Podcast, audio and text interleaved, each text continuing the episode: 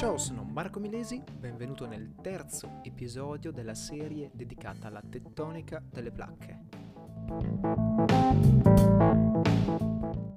Prima di iniziare con l'episodio voglio parlarvi di The Finance Academy, un'accademia o per meglio dire un sito web che offre corsi online per tutti in inglese con certificato rilasciato in partnership con Cambridge, l'Università di Cambridge, che offre una serie di corsi legati al mondo della finanza. Questi corsi sono organizzati in base al livello di difficoltà, andando da quelli per principianti fino a quelli per esperti, che approfondiscono di grado in grado argomenti sempre più complessi o sempre più specifici del mondo vastissimo della finanza. Per scoprirne di più cercate su Facebook o su LinkedIn The Finance Academy e lì troverete tutte le informazioni del caso. E ora iniziamo con l'episodio.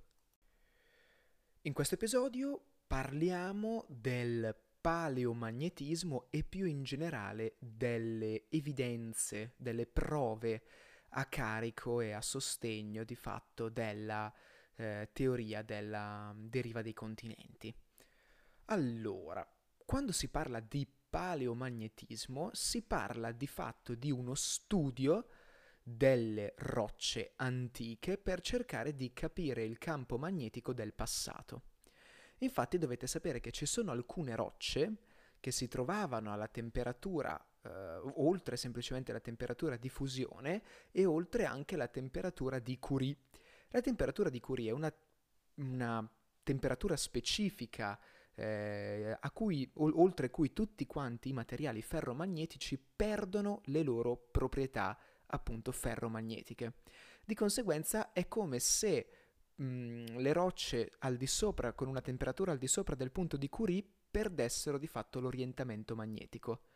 Alcune di queste rocce, quando si raffreddano, e anzi quando nel passato si raffreddarono, questo procedimento fu talmente rapido che eh, si bloccò di fatto eh, all'orientamento del passato.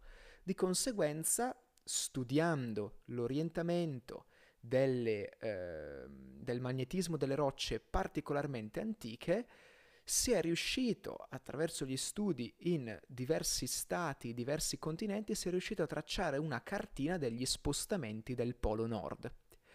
Il problema è che noi spostando questo polo nord in base ai, diversi, ai diversi orientamenti delle, ehm, dei campi magnetici delle rocce antiche, si è scoperto che questo polo nord doveva essere almeno in otto posizioni diverse contemporaneamente, in quanto su otto studi ehm, tutti e otto indicavano una posizione di partenza del polo nord molto diversa, cioè rocce risale- risalenti allo stesso periodo indicavano due, no, due poli nord diversi. Questo ovviamente era impossibile. Perché? Perché ovviamente il polo nord è uno solo, in quanto la Terra è tutta unica, non ha internamente delle spaccature chissà quanto profonde e così via. Di conseguenza si è arrivati, si è giunti ad una conclusione. Semplicemente sono i continenti a muoversi e non il polo nord. Ma anzi si è scoperto che il campo magnetico terrestre si inverte ogni tot di anni. Quel tot sta per milioni di anni, tanti milioni di anni.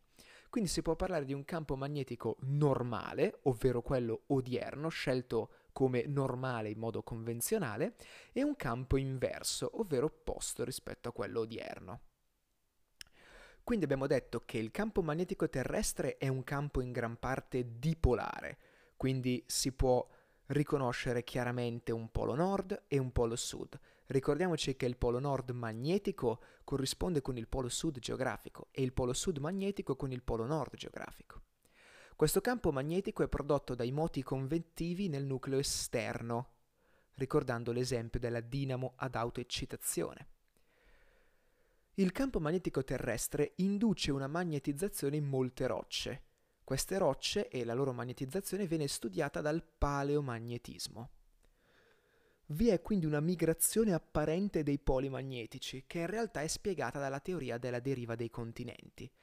Vi sono al contrario una serie di inversioni di polarità magnetica, ricostruite nella scala statigrafica paleomagnetica, che riprende appunto tutte quante le inversioni di campo risalenti alle rispettive epoche storiche.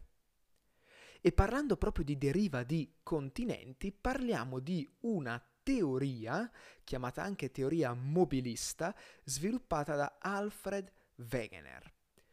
All'epoca, siamo all'incirca nei primi anni del 1900, quindi nei primi anni del XX secolo, vi erano due teorie fondamentali. Una teoria mobilista, che vedeva Wegener come leader e vedeva i continenti spostarsi, in contrapposizione alle teorie fissiste, che eh, di per sé vedevano i continenti come assolutamente immobili e eh, escludevano ogni possibilità che si potessero mu- mm, muovere e spostare. A questo punto è bene chiedersi quali sono le prove a sostegno del, eh, della teoria mobilista o della teoria della deriva dei continenti. Abbiamo prove di diverso tipo, prove geografiche, geologiche, paleontologiche, paleoclimatiche e geofisiche. Andando velocemente sulle prove geografiche, prove geografiche sostanzialmente sta per...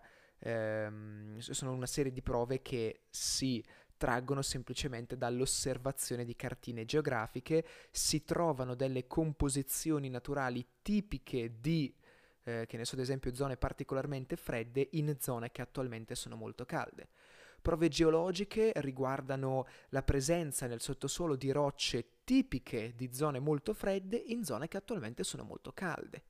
Prove paleontologiche riguardano lo studio dei fossili e il ritrovamento di animali acquatici, ad esempio in zone dove noi al giorno d'oggi troviamo alture, oppure il ritrovamento di animali di montagna in zone dove noi al giorno d'oggi troviamo deserto. Prove paleoclimatiche, quindi interi strati di sottosuolo, ad esempio di ghiaccio accumulato, che si trovano al di sotto di zone attualmente che non consentirebbero la formazione di uno strato di ghiaccio, e infine prove geofisiche, ovvero il substrato della crosta terrestre agisce come un fluido, substrato della crosta ricordiamoci quindi astenosfera, eh, che appunto agisce come un fluido anche se di fatto molto viscoso e dà origine al principio dell'isostasia, ovvero attraverso eh, la cosiddetta eh, la, la, formazione di montagne, no? la, la, creazione di montagne attraverso il processo dell'orogenesi, ovvero due placche continentali che si scontrano, non fanno altro che aumentare in un preciso punto il peso sulla stenosfera della crosta terrestre e questo fa sì che la crosta stessa si espanda in quel determinato punto, per far sì che, secondo il principio di Archimede, eh, la crosta possa comunque mh, mm, galleggiare. Quando si parla di teoria della deriva dei continenti è importante parlare di espansione dei fondali oceanici. Infatti si è scoperto che man mano ci si avvicina alle... Eh, alle cosiddette no, non faglie, tantomeno fosse abissali, bensì si chiamano dorsali oceaniche. Ecco, in prossimità delle dorsali oceaniche si rilevano rocce decisamente più giovani rispetto a quelle che si ritrovano, eh, ad esempio, in prossimità delle fosse oceaniche. Ora, senza anticipare barra spoilerare nulla, vi basta sapere che all'incirca il 30%, poco meno in realtà del 30% della superficie terrestre è di per sé al di sopra del livello del mare, mentre il restante 70 più per cento eh, è di per sé sommerso dal mare. Le rocce facendo un uh, ripasso veloce, sono semplicemente degli aggregati naturali di minerali. Si formano attraverso una serie di processi litogenetici, ovvero quello magmatico, che porta alla formazione di rocce magmatiche a seguito del raffreddamento di materiale fuseo, quello sedimentario che porta alla formazione di rocce sedimentarie attraverso l'accumulo di materiali diversi e quello metamorfico, che porta alla formazione di rocce metamorfiche attraverso la trasformazione di rocce preesistenti. Sono proprio quest'ultime, ovvero le rocce metamorfiche, a costituire, pensate, circa il 55-60% della crosta. Ora è importante fare una distinzione tra ciò che noi chiamiamo dorsale oceanica e fossa oceanica. La dorsale oceanica di per sé è chiamata anche eh, dorsale o margine costruttivo ed è caratterizzata da due placche oceaniche, per forza oceaniche, che si allontanano. Queste due placche che si allontanano fanno sì che del materiale viscoso ma fluido, quindi di fatto lava allo stato fluido, fluido risalga direttamente dal mantello, prec- mm, più precisamente direttamente dalla stenosfera, e crei di fatto queste sorte di cuscini eh, lavici sul fondale marino che di fatto costituiscono nuova crosta terrestre. Quindi margini oceanici divergenti uguale costruttivi. Si allontanano, nuova crosta che emerge di fatto sotto forma di materiale fuso. Al contrario, le fosse oceaniche possono essere di eh, due tipi diversi, ovvero una roccia, eh, scusate, una placca oceanica va in subduzione, quindi scivola sotto ad un'altra placca oceanica, creando in corrispondenza eh, della placca che rimane sopra che quindi non va in subduzione un arco insulare eh, di isole vulcaniche, eh, oppure tra due placche, eh, anzi scusate, tra una placca oce- oceanica e una continentale. In questo caso quella oceanica va in subduzione, in quanto è decisamente più eh, pesante rispetto all'altra e di conseguenza finisce per, per andare in subduzione e si creano appunto dei vulcani eh, su, sulla placca eh, sulla placca continentale che non va in subduzione, sono vulcani principalmente esplosivi. E le fosse abissali sono il risultato quindi di placche convergenti e quindi convergenti uguale distruttive. Attenzione perché le fosse abissali eh, sono anche la causa della famosa orogenesi, ovvero la formazione delle montagne. Nel caso in cui due placche convergenti siano entrambe continentali, non si assiste ad un fenomeno di subduzione, ma a una vera e propria, eh, un vero e proprio innalzamento della crosta dovuto allo scontro e in quel punto si assiste anche al periodo, al, periodo, scusate, al fenomeno precedentemente eh, dimostrato e precedentemente spiegato dell'isostasia.